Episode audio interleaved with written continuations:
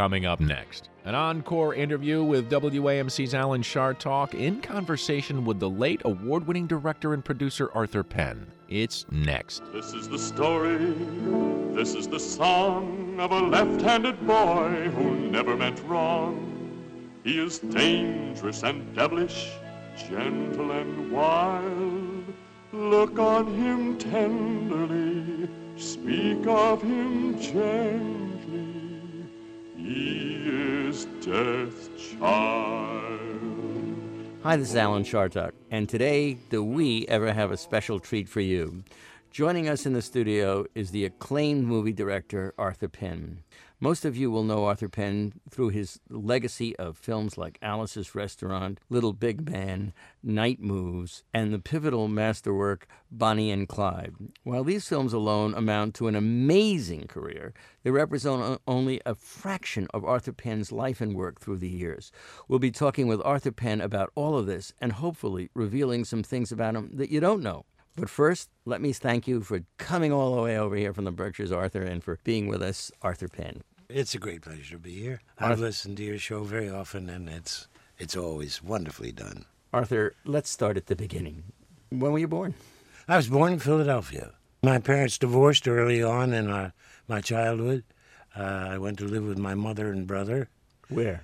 in uh, New Jersey briefly, and then into New York City, into New York, in the Bronx, and in Brooklyn, and we kept moving, and uh, because funds were non-existent in those days. Was it Depression time? Deep in the Depression, yeah. Uh, and uh, how did your mother make a living? She did a sort of janitorial job at a hospital called the Good Samaritan, and then gradually worked her way up to being the assistant to the director of the hospital.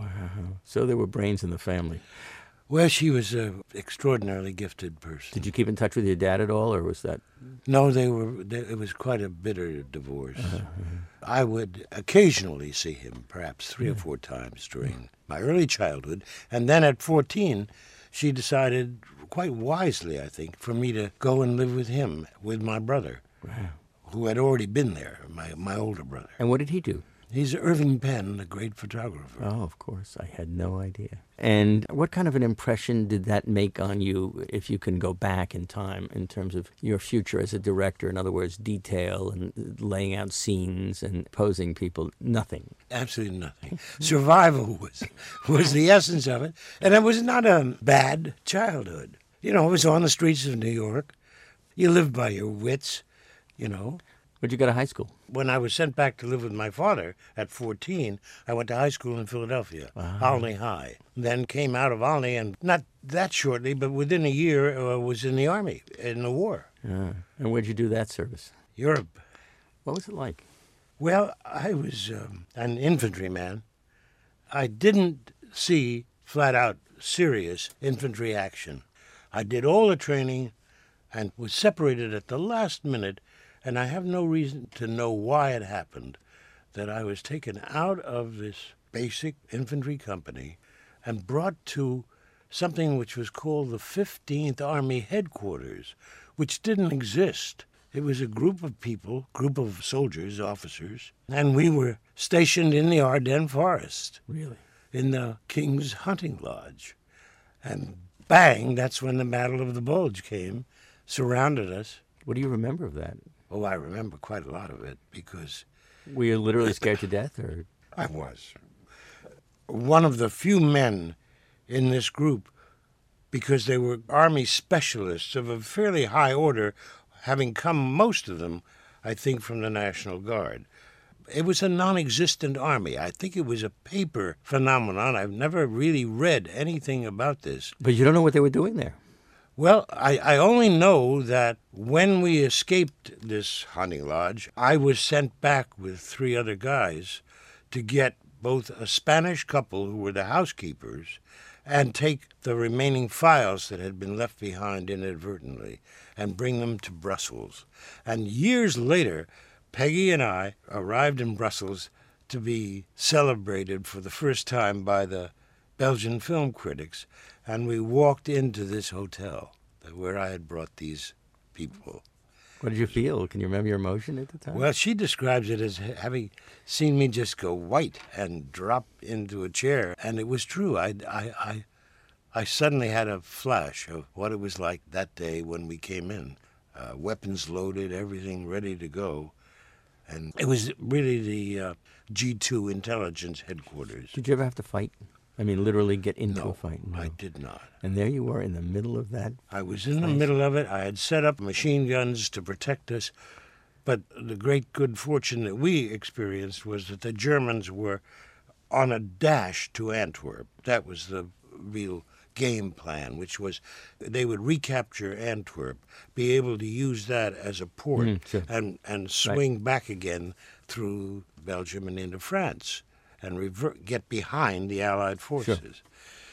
Fortunately, it was a terrible period of weather, and on Christmas morning, the sky cleared, and from all over Europe there were contrails of bombers coming in, and the ground just shook as they blew all the fuel tanks and all the. You're lucky they didn't get you. Well, we were well enough away Yes. by that point, but the sky blackened from, from this, and the German attack ground to a halt. You know, then- Arthur, it, sorry for stepping on you, but it occurs to me that somewhere, you know, this whole sort of mystical experience of being assigned to a unit that really wasn't, and all the rest of it, might have been a great film somewhere. I, I should really go through some military histories and try to find references to the 15th Army headquarters that is, that is. because so there cool. was no army, Yeah. you know. It, so whether it was designed as some kind of ploy to deceive the Germans or what, I don't know. Do you find later in life that you still harbor some prejudice towards the Germans as a result of that experience? Well, I did certainly short after the war. It was very difficult for me. I couldn't go to Germany. Hmm. I went with my family, my very young son at that point, eventually to Austria to ski, but it was still very difficult. Some people me. think they were worse.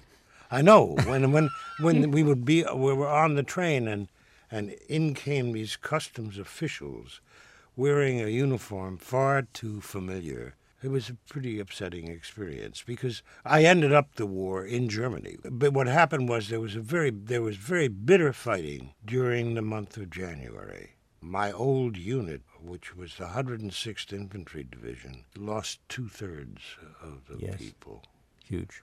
huge loss. And that was that was the bitter band of brothers, foxhole to foxhole fighting that took place until the air superiority of the Allies was hmm. so firmly established that they were able to finally cut off supply lines to the soldiers.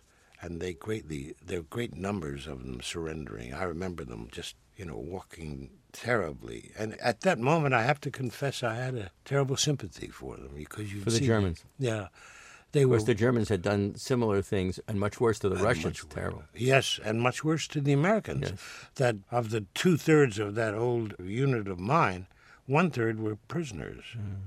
So then you, you lived went- through the war. You lived Yeah, I was in Cologne and Düren and Aachen, and we ended up in a little town called Bad Neuenahr when the war ended. And then I got a pass, a three-day pass to Paris. You don't remember the year, do you?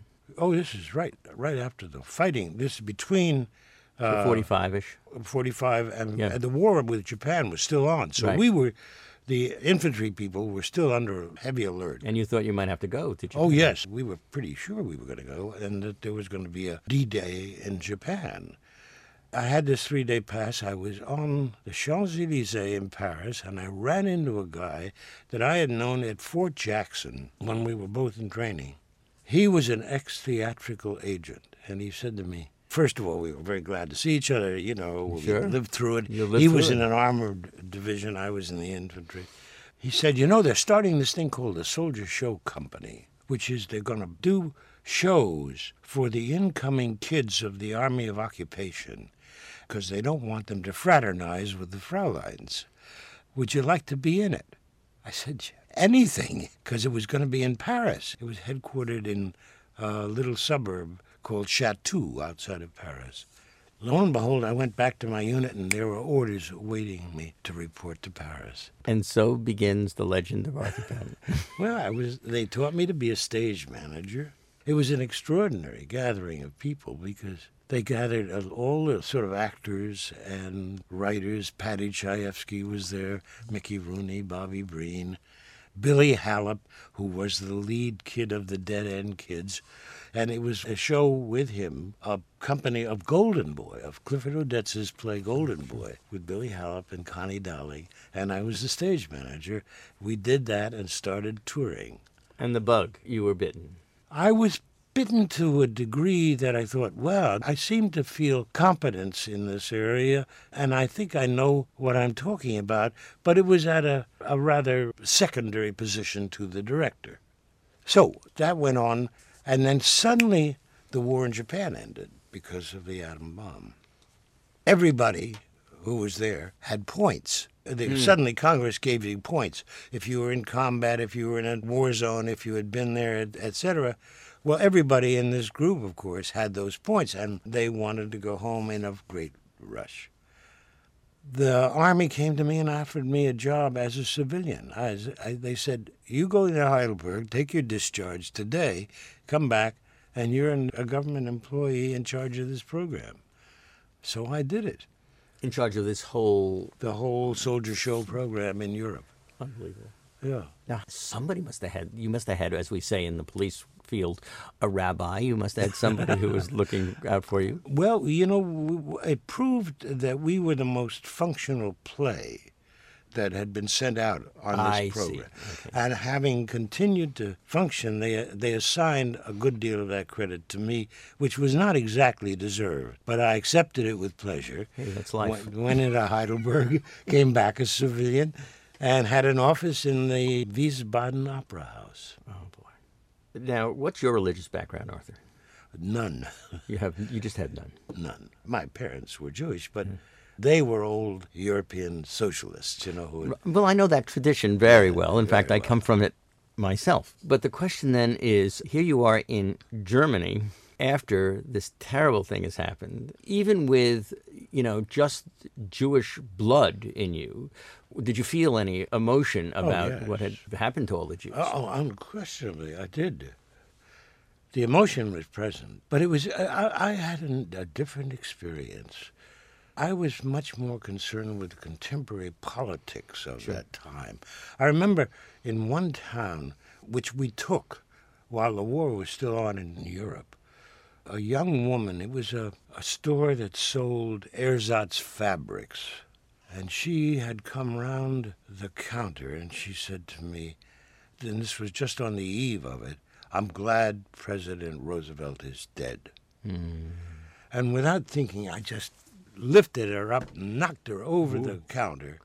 It exploded out of me with something that I had never anticipated, you know. Uh-huh. So it was that level that I was more concerned. As the information became more and more available, I became more engaged. And then, this is an extraordinary story, I went to the Nuremberg trial.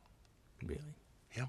For three days, I was permitted to sit there, and it was extraordinary. And you saw those guys in I the dock? I saw them in the docket, not 200 feet away. And there sat ah, There are very few people in the world who can say they saw that. Yes, it was amazing. Telford Taylor was the Sure. prosecuting for the United States. They were engaged in the prosecution of Baldur von Schirach, who was the man in charge of Hitler Youth. But there sat Goering with the most profound disinterest. It was really bizarre. And Hess, and, you know, it was an experience that was not real for three days.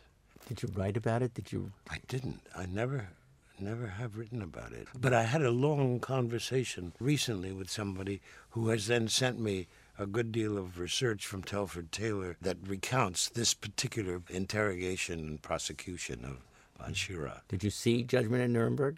Yes, oh yes. It was done originally on Playhouse 90, which is one of the places I ended up. Okay, let's not skip ahead because I don't want to miss any of this. Okay, so you're in Germany. They give you the civilian job in theater, and what happens next? Well, it lasts a year, and I make the first money I've ever really made. I come back to the States. I have the GI Bill for four years. Mm. I think I don't want to go to a conventional university and become a freshman and do all that. My brother, who was at that time already quite a distinguished photographer for Vogue, and in our early years, I remember books about the Bauhaus and the Bauhaus group. Well, a good number of those people from the Bauhaus got out of Germany, were admitted to the United States, but the academic institutions wouldn't recognize their credentials from abroad. So they settled in a place in Asheville, North Carolina, near Asheville, North Carolina, which was Black Mountain College. And Black Mountain College was a, a peculiar, wonderful place. It had no accreditation. What they did, however, was it had started out, I believe, as something of a spiritual group of people who would live off the land and educate each other. So we had little of a little growing farm but by the time I got there, I got on a bus and went down to North Carolina and got to Black Mountain College and spent a week there and said, This is for me. This is where I want to be. And at that time, Josef Albers was there. Walter Gropius had been there. He was famous because he was married to Alma at one point. Yes. and Walter Gropius had designed some buildings, one of which had been built, a studies building out in the lake. There was no money, but the GI Bill was the perfect instrument because we just turned over whatever we got each month to the school, and we all ate and lived on what we could raise or what we could purchase with that. But the population was exquisite. It was that explosive moment when these people were there, when Buckminster Fuller came, John Cage, Merce Cunningham, Alfred Kazin, you know, because of this peculiar xenophobia of the academic institutions, not realizing that this was an inheritance of enormous wealth. Eventually they did, and Gropius became Dean of Art and Architecture at Harvard. Albers was Dean of Art and Architecture at Yale. You know, these people spread, and the science man Max Dehn went to the Institute at Princeton with Einstein, but, but for this period, they were locked. And Bucky Fuller had just gone through a period of some difficulty with the Dymaxion car, which, for no reason of design, had crashed and it, he'd received a terrible press. And at this point, he was deeply depressed. And he was down there starting to build out of Venetian blind slats the first idea of the geodesic dome. And so it was an extraordinary place. And I started to study. I had not really been to school seriously. Even high school was not serious because we were in wartime. And I knew I was going, so I didn't pay that kind of attention. Also, my father was dying during that period, and it was a very difficult period, very difficult. So my attention was clearly not on academics. But I got to Black Mountain and had a wonderful series of experiences with people. Of course, one has to call them teachers, but teachers as well as companions. We lived together, we ate together, we talked. There were no classes as such.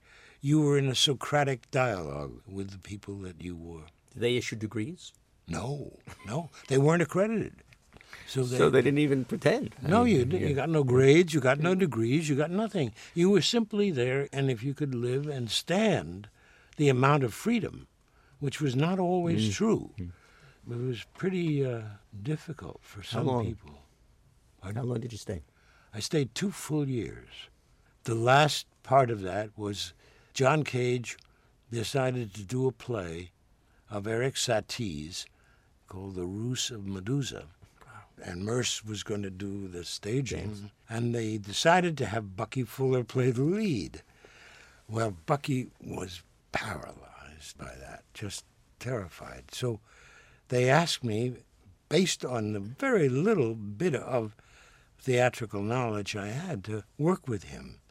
So we started, and the only thing I could figure out to do was to make as big a fool of myself as I possibly could and have him join me. So we'd get down on the floor and start rolling around and laughing and jumping, and pretty soon this, this armor began to fall away from him, and he played it perfectly splendidly. Why did they want him? to be the lead? Well, he was perfect for it. I mean, it was a very small population. At any given time, there were probably no more than 150 people faculty and students But the beauty of this experience was now we see Arthur Penn, the director, for the first time. for the first time. And then I thought, well, but th- that's not really what I want to do. I, I think I want to be a writer. I think I want to be. I don't know. I was reading T.S. Eliot and thinking about Italy and Dante, and I thought, I've got two more years on the GI Bill. Why don't I go to Italy? So I did. And the, the Army just had no problems with just putting out the money, right? Could go anywhere in the world. It was seventy-five dollars a month, plus a small book allowance and tuition.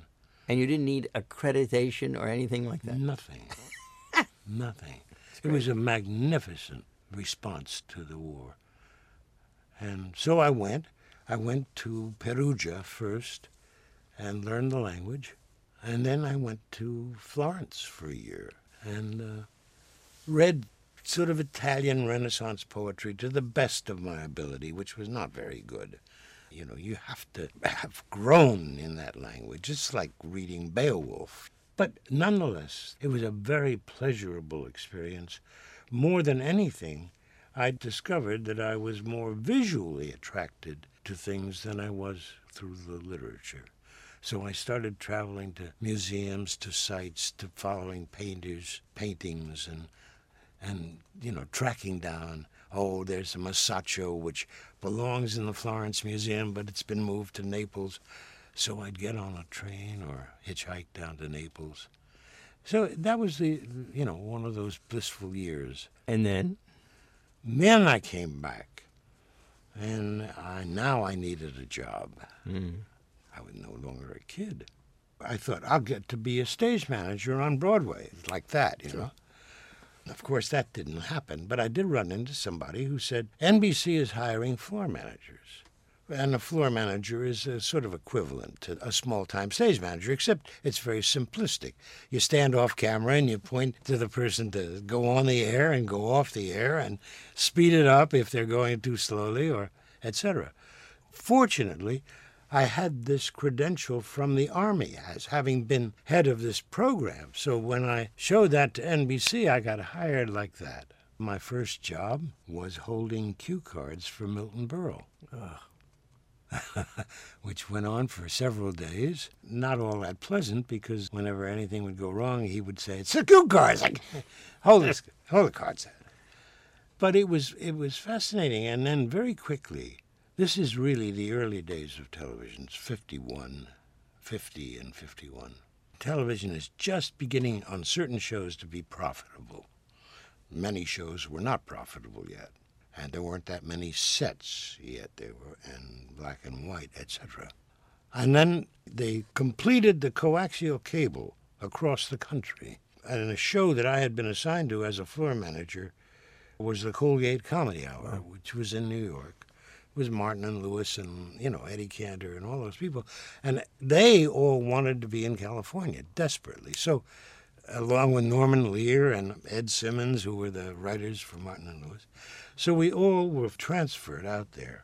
And Bud Yorkin and I were sent out to sort of be the stage manager, floor managers of the show, and train floor managers for bigger shows than they had been doing locally in. Well, naturally, if you had any sense in those days, you could move very fast. And very quickly, we both became what's called associate directors. It's the equivalent of an assistant director in movies, which meant moving into the control room. And then, very quickly after that, the opportunity was offered to me by Jerry Lewis and by Eddie Cantor to be the director of the show the next season. how did that happen? It just doesn't opportunity just doesn't happen. They must have known you. They must have had some sense of. Oh, you. sure, they knew because I was with them through each week's rehearsal. well, what was it like? It was a madhouse. It was a perfect madhouse. Each comic who would have then a week's rehearsal at the Hotel Roosevelt would, first of all, be very impatient with their writers because they had to come up with comedy skits. Hmm. Then they would rehearse them. Then that was not the right thing to do. Then Jerry would say to Norman Lear and Ed Simmons, "You show me. You get up, get up and do it." You know. And so Really? yeah, so they would have to get up. And I remember Norman and and Jerry would say, no, no, no, no, no, no, here, let me, and he would dive into the middle of it, showing Norman Lear how to do what Norman Lear had written for him. and it was an exquisite kind of behavior. It, it was, it was wild in many respects. Jerry, particularly, was. Uh, they were receiving sums of money that they had not ever dreamed of, and uh, freedom because NBC was living practically on this show uh, as CBS was living on the Ed Sullivan show. And Martin Lewis, Jerry was the real brains of that, yes or no? Well, he was the real brains of it in one respect that at that time, the quality of their act was as a tumbler, you know? Yeah, yeah. There were no limits. He would break the line of cameras, go out into the audience. Well, all those things were sort of frowned on on all the other shows because television was trying to develop an orthodoxy of, of the suspension of disbelief, so you didn't violate the medium parameters. But actually, for my taste, the real brains was Dean. Mm. Dean Martin. He was the funniest man, first of all, on his feet that I have ever heard. Mm. Witty. We saw that much later. We saw that later after much. Yeah. much later. He was pretty badly hurt by that period of Jerry's dominance, and then they broke up. And it was uh, Jerry was in ascendancy, and Dean was sort of left behind as his Italian crooner, which was certainly not a description of him. He was a he was an extraordinary man. In any event, prior to, to ever getting to direct these shows, I got a call from New York from Fred Coe, who was the producer of the Philco Playhouse, which was the dominant drama show. Because I had floor managed briefly with one of the directors, Vincent Donehue, they were doing a new show called First Person that Fred had designed, which was an attempt to do the first person short stories of all the great writers, hmm. Faulkner and Hemingway, etc. And so they were going to have this new program, and they'd asked Vincent to recommend somebody, and he kindly recommended me. Hmm. So Fred called me and said, Would you like to come to New York and try to be the director? I'm going to have two of you be the director of this show. And I said, I'll be there tomorrow. And that was the end of my comedy days until much later on Broadway. And so I came to New York, and there I first show, first show, I was the director. It was Paddy Chayefsky's script, Joe Anthony, Mildred Dunnock, and Kim Hunter. Unbelievable. Unbelievable. and I simply said to Joe, I said, Joe, you, you're a director. I'm not. I, I can't talk to Millie Dunnock and, you know, those people. So I'll call the cameras and you direct this. So that's how it started, really. And it was not that I didn't know more than I alleged I did, but I didn't dare express it yet because I had not found the language of the actors, particularly the New York in group of Now, this is uh, Joe. Joseph Anthony, Joe. who was a big, big Broadway director shortly thereafter. But he was a member of the studio. They were all members of the Actors Studio. And I didn't have the language, although while I was in California, I had studied with Michael Chekhov, who had formerly been at the Moscow Art Theater and was quite an extraordinary fellow. And that's how it happened. So then I started directing every other show and with people of such extraordinary skill. Kim Stanley, you know, just that you'd have to be a fool not to learn from them because she'd say, say it to me in another way or do a little something of what you mean. Well, I was practically paralyzed in the presence of these people, but I was able to begin to make contact and find the language, the idiom of the language of actors. And that's. Um, that was it. Then Was the there one of those that really stands out in your mind as being just so important? One of those shows that you remember? Stanley. Tears of My Sister. It was written by Horton Foote, and it was a one person show in that sense. But visually, we were able to surround that person with images or objects that would generate recall in them that would bring them back into the prose of the original writer. All black and white, yes. Oh, yeah, it's very black and white. you know, this is prior to zoom lenses. So it was really each camera had a turret, you know, where if you wanted to get from this shot to another shot, you had to go to another camera on a different lens and then tell him to rack over to a different lens. So I was carrying the, the idea of the number of lenses on these cameras in my head. How long did this go on? That went on the summer. At the end of the summer, Fred came to me and said, I'm going to make it three directors on Philco, and I want you to be the third director, which was the dream. It was a Sunday night drama with the greatest writers of that era. I remember it, by the way, very well. You do? Yes. Well, every Sunday night, it was uh, Delbert Mann, Vincent Donehue, and I. And we would finish a show Sunday night, get a day or two of rest, and then start the next one. And that was it. It was such a privilege to work with these actors because they were unimaginable to somebody who would want to learn. Were they kind to you? enormously kind because one, of course, kindness was based on relationship, of Mm, course, respect. but also we were all flying in these blacked out airplanes. You know, we'd go up to thirty thousand feet and not know where we were going. So anybody who seemed to have some kind of authority and, and clarity about how this would get on the air and get done and within the hour, and that's what we were, the directors were at the beginning.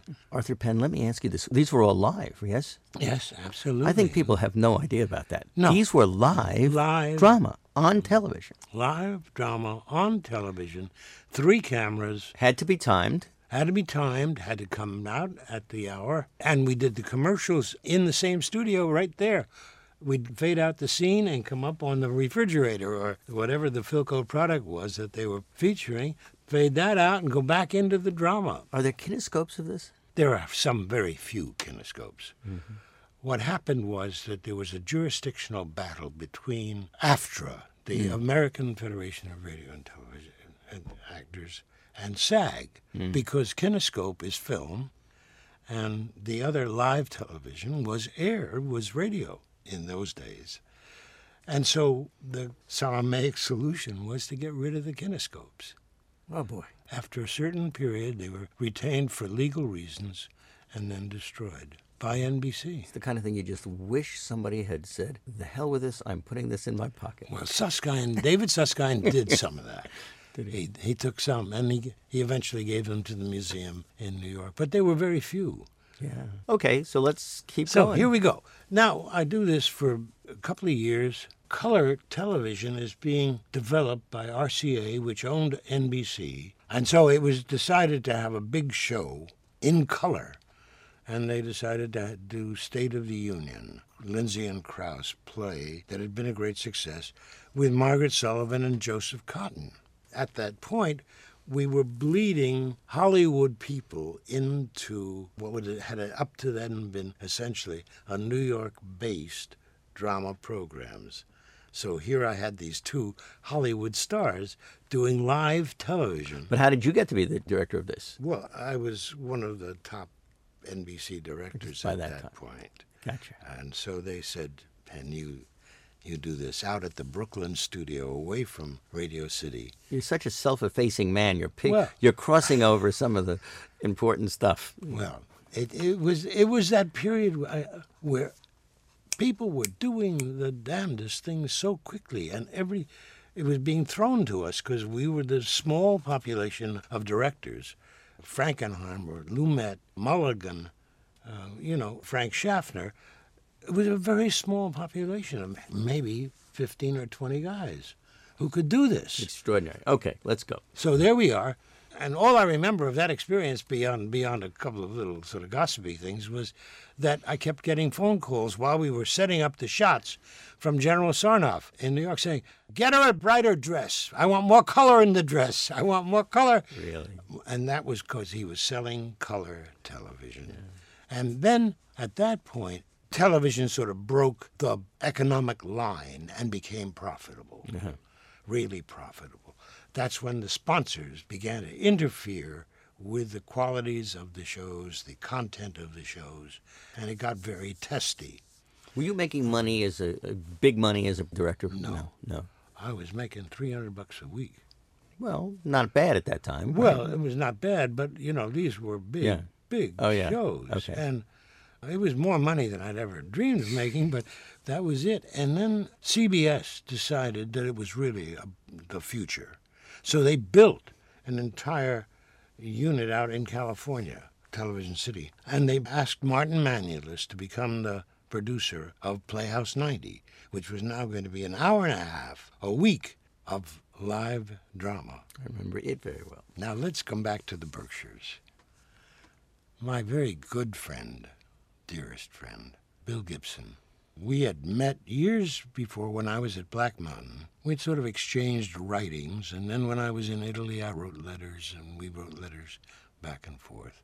And I would stop at the Gibsons when I would want to go up skiing, and eventually Peggy and I were married at their house. Bill had written a very good play called A Cry of Players, which was done later Your house, by the way, was in Stockbridge. I think we Yes. should say that to people. Yes, okay. that's right. So he'd written A Cry of Players. Now he was in the midst of writing a new play. He read us the first act, and I was just bowled over by it. And then he said, But I don't have the money. I got to get some money. I said, Well, essentially, let's figure out somehow where you could write something that I could sell to television. He said, Well, once I did a dance narrative about Annie Sullivan and Helen Keller. I hmm. said, Oh, really? You're going to make us all cry. Go ahead. That's it. he sat down and we ske- he sketched it out. And I said, I'll get you 500 bucks for this. You know, there's just no doubt about it. I took it to NBC and they turned it down. I said, You're insane. This is wonderful. I took it to CBS and they turned it down. But Martin Manulis, now having just started, been given the assignment of producing an hour and a half a week of live television, came to New York, got in touch with this group of directors and said, Give me material, please. I am desperate, etc. I said, Okay. And he said, How many shows can you do for me? And I said, I can do four because I've already got my first contract to do a film with Fred Coe. So I'll do four live. And he said, Okay, what have you got? And I gave him The Miracle Worker. All right. Pump. No, she's not here. Pump.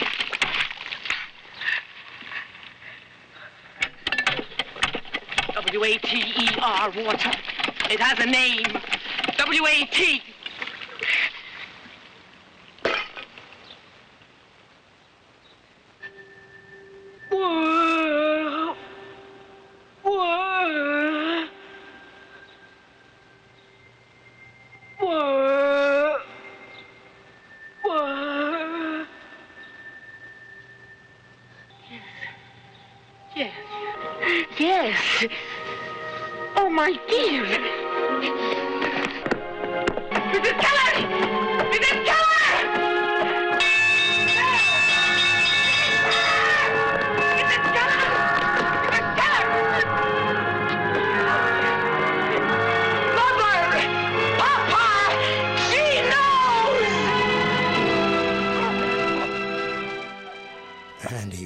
California and came a response saying $10,000 on the way ah. to Bill. And we did The Miracle Worker on television Live. live before Broadway and before the film with Teresa Wright playing the lead with Patty McCormack, Akim Tamiroff, but it was live. And from where we had been, you know, using only three cameras in the East, here we were in this new studio with magnificent equipment using five and six cameras. And it was a gigantic event. And Miracle Worker was an enormous success as a live television show. And there's no kinescope of that either. Yeah, there is. There is, okay. is. But then there was this huge response from people around the country. At that point, I then did my other three shows, and I went off and went to Warner Brothers to do my first movie with Fred from a script by Gore Vidal with Paul Newman. Come here. Mr. Tunstall! Put down your gun. Put down your hands. Do you belong to Mr. Morton? Are you one of Morton's men? What's your name? Say your name, boy.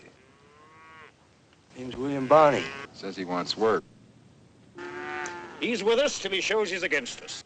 Tom will take you to the men, give you a canteen, and assign you to a quarter boss. Now, see that he gets the blue mare, Tom. Yes, sir. We'll make camp here. Hey, Charlie.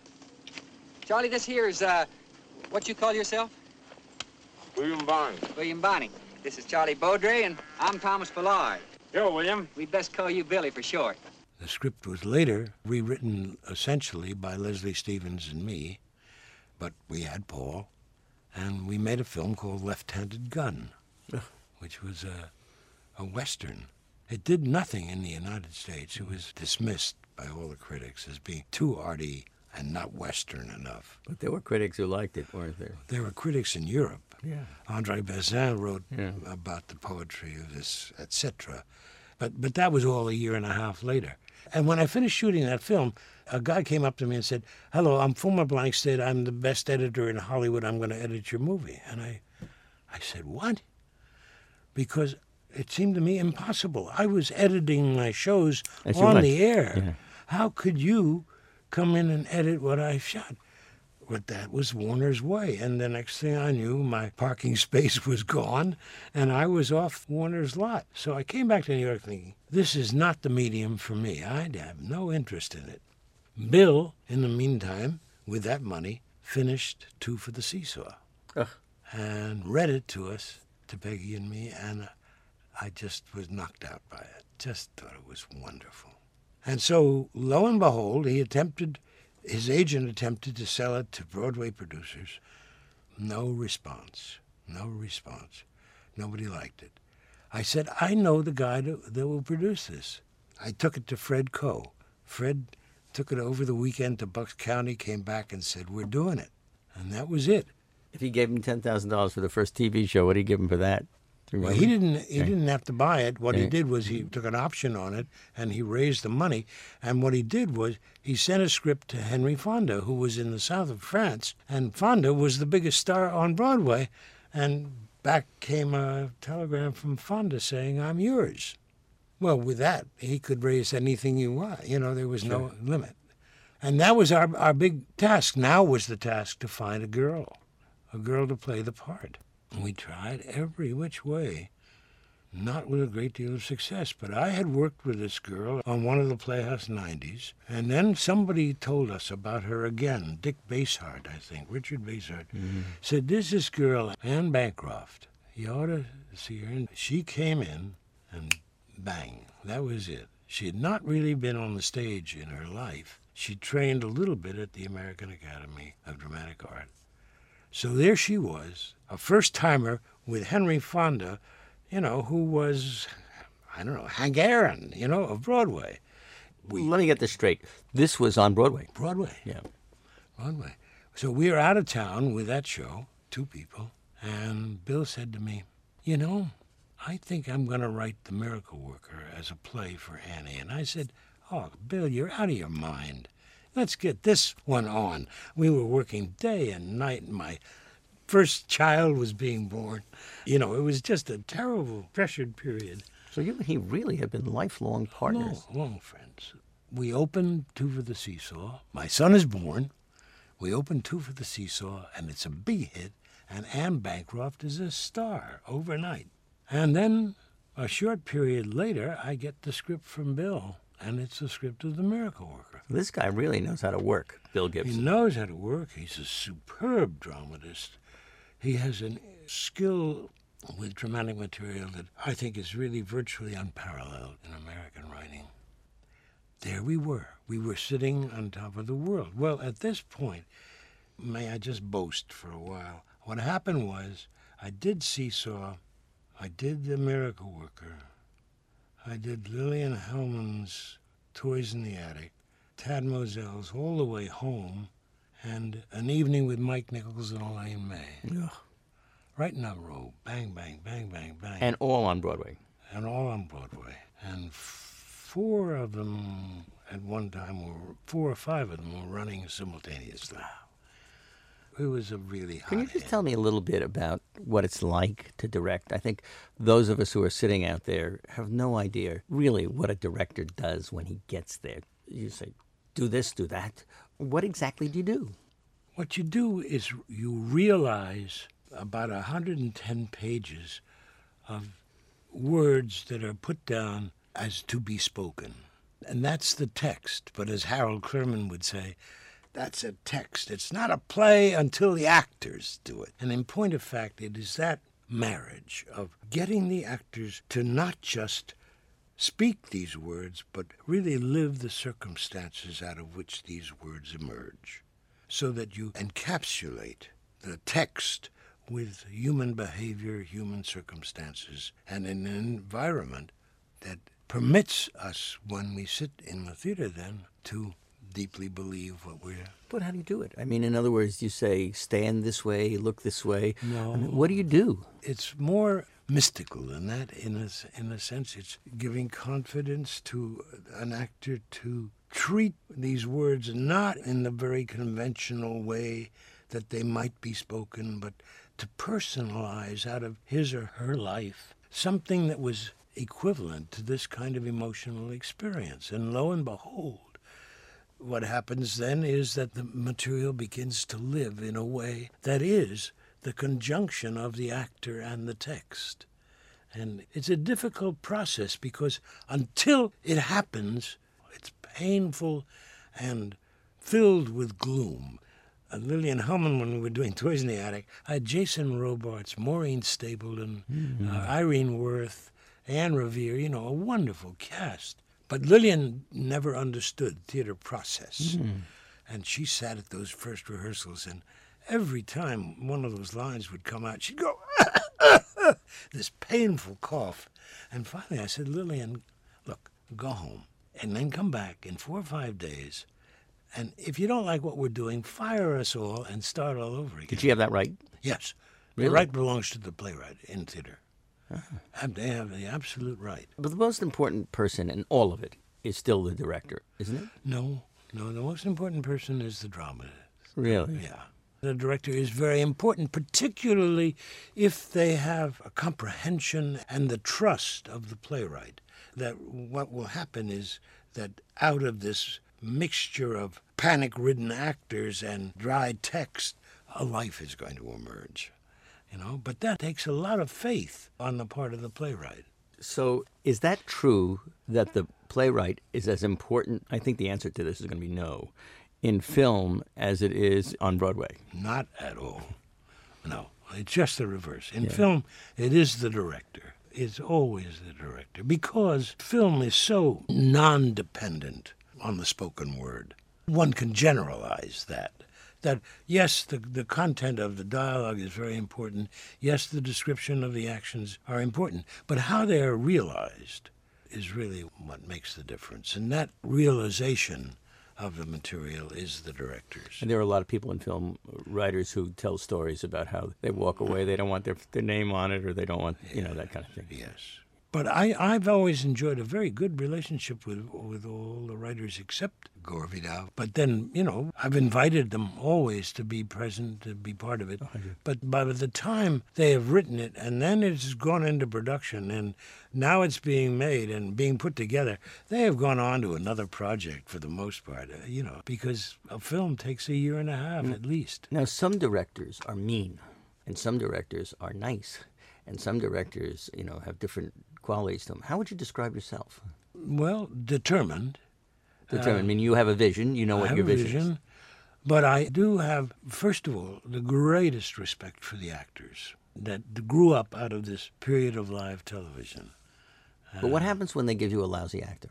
Must have happened. Very rarely, because usually I choose the actors. Ah, You do the casting. Yes, yes.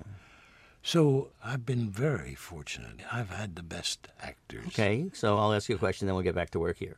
Who's the best actor you've ever directed? I can't say with the best. I've directed Brando, I've directed Nicholson, I've directed Gene Hackman, Paul Newman. It just goes on and on forever. Okay, so I'll ask you about a little about each of them for a minute. Okay. Okay. Dustin Hoffman. Okay. Let's just talk for a moment about Brando. What was that like? Because we've had many Brando stories, and he was a guy who knew his view of life also. Yeah. Well, we we were pretty close. Well, yeah. Yeah, because we did two films together. What were the films? The Chase and uh, Missouri Breaks with Brando and Nicholson.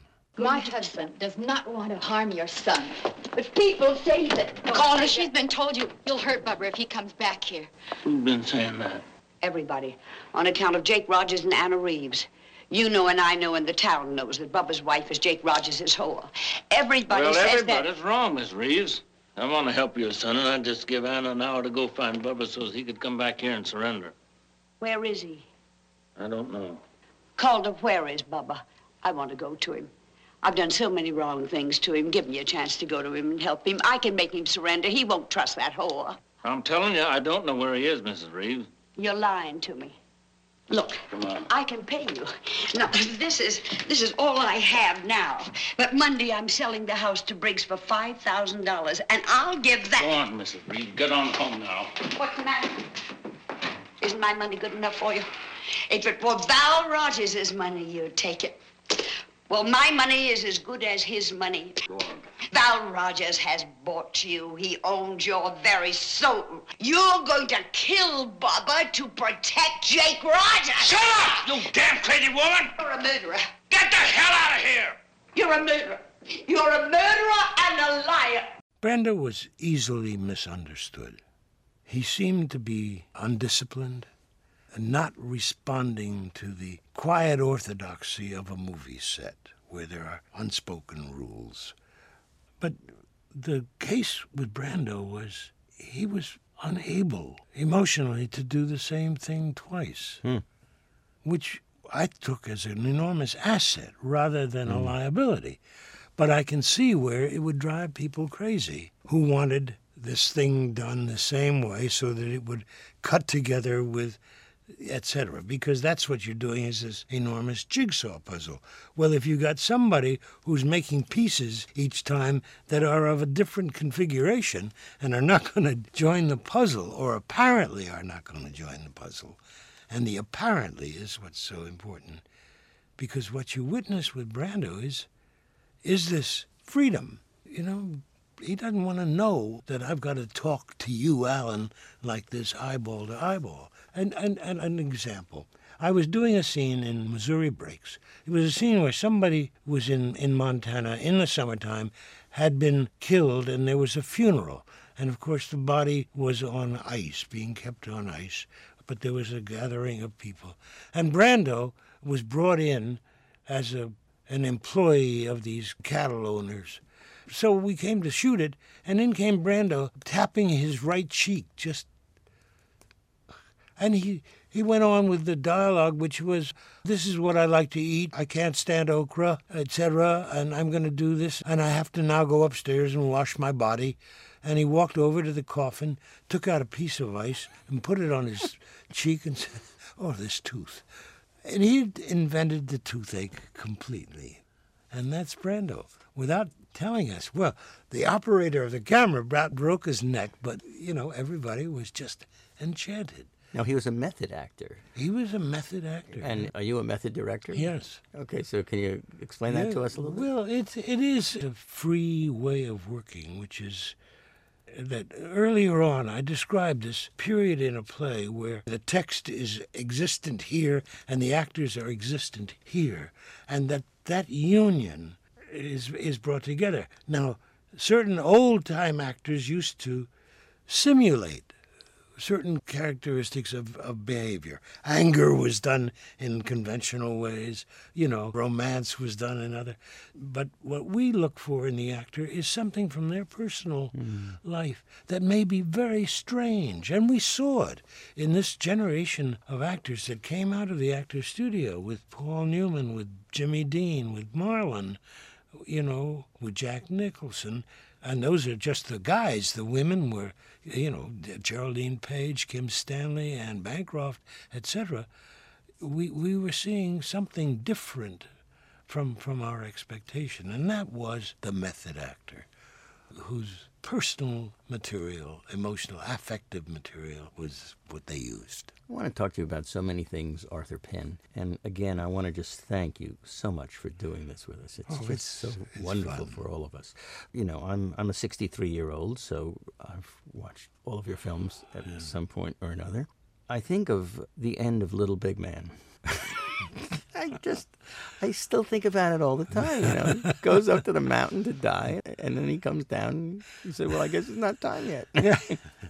what a moment! It was wonderful. How did you work that out? Well, as I recall, in the book by Thomas Berger, he does die. Ah. And I was pretty much saying to Calder Willingham, who was writing the screenplay, that we had to stay with that. And Calder said, No, you can't do that, not in a film. And I resisted it until he wrote that little scene of, of, you know, this is a good day to die. And then finally, he's lying there under this sort of funeral construct, pyre, you know, and then a raindrop falls on his head and he says, oh. and Dustin looks at him and he says, Grandfather? Am I still in this world? Yes, Grandfather. Hey.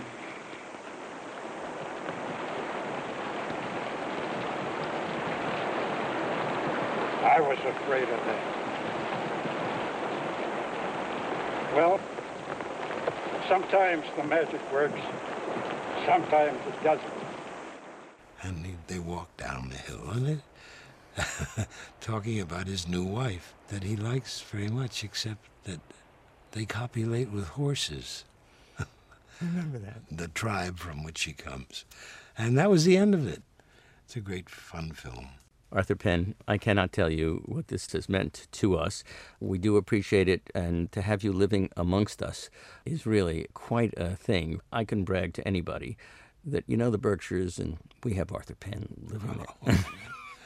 And, and for all you've done and everything you've done for all of us, we do thank you. Well, thank you very much. I've enjoyed it.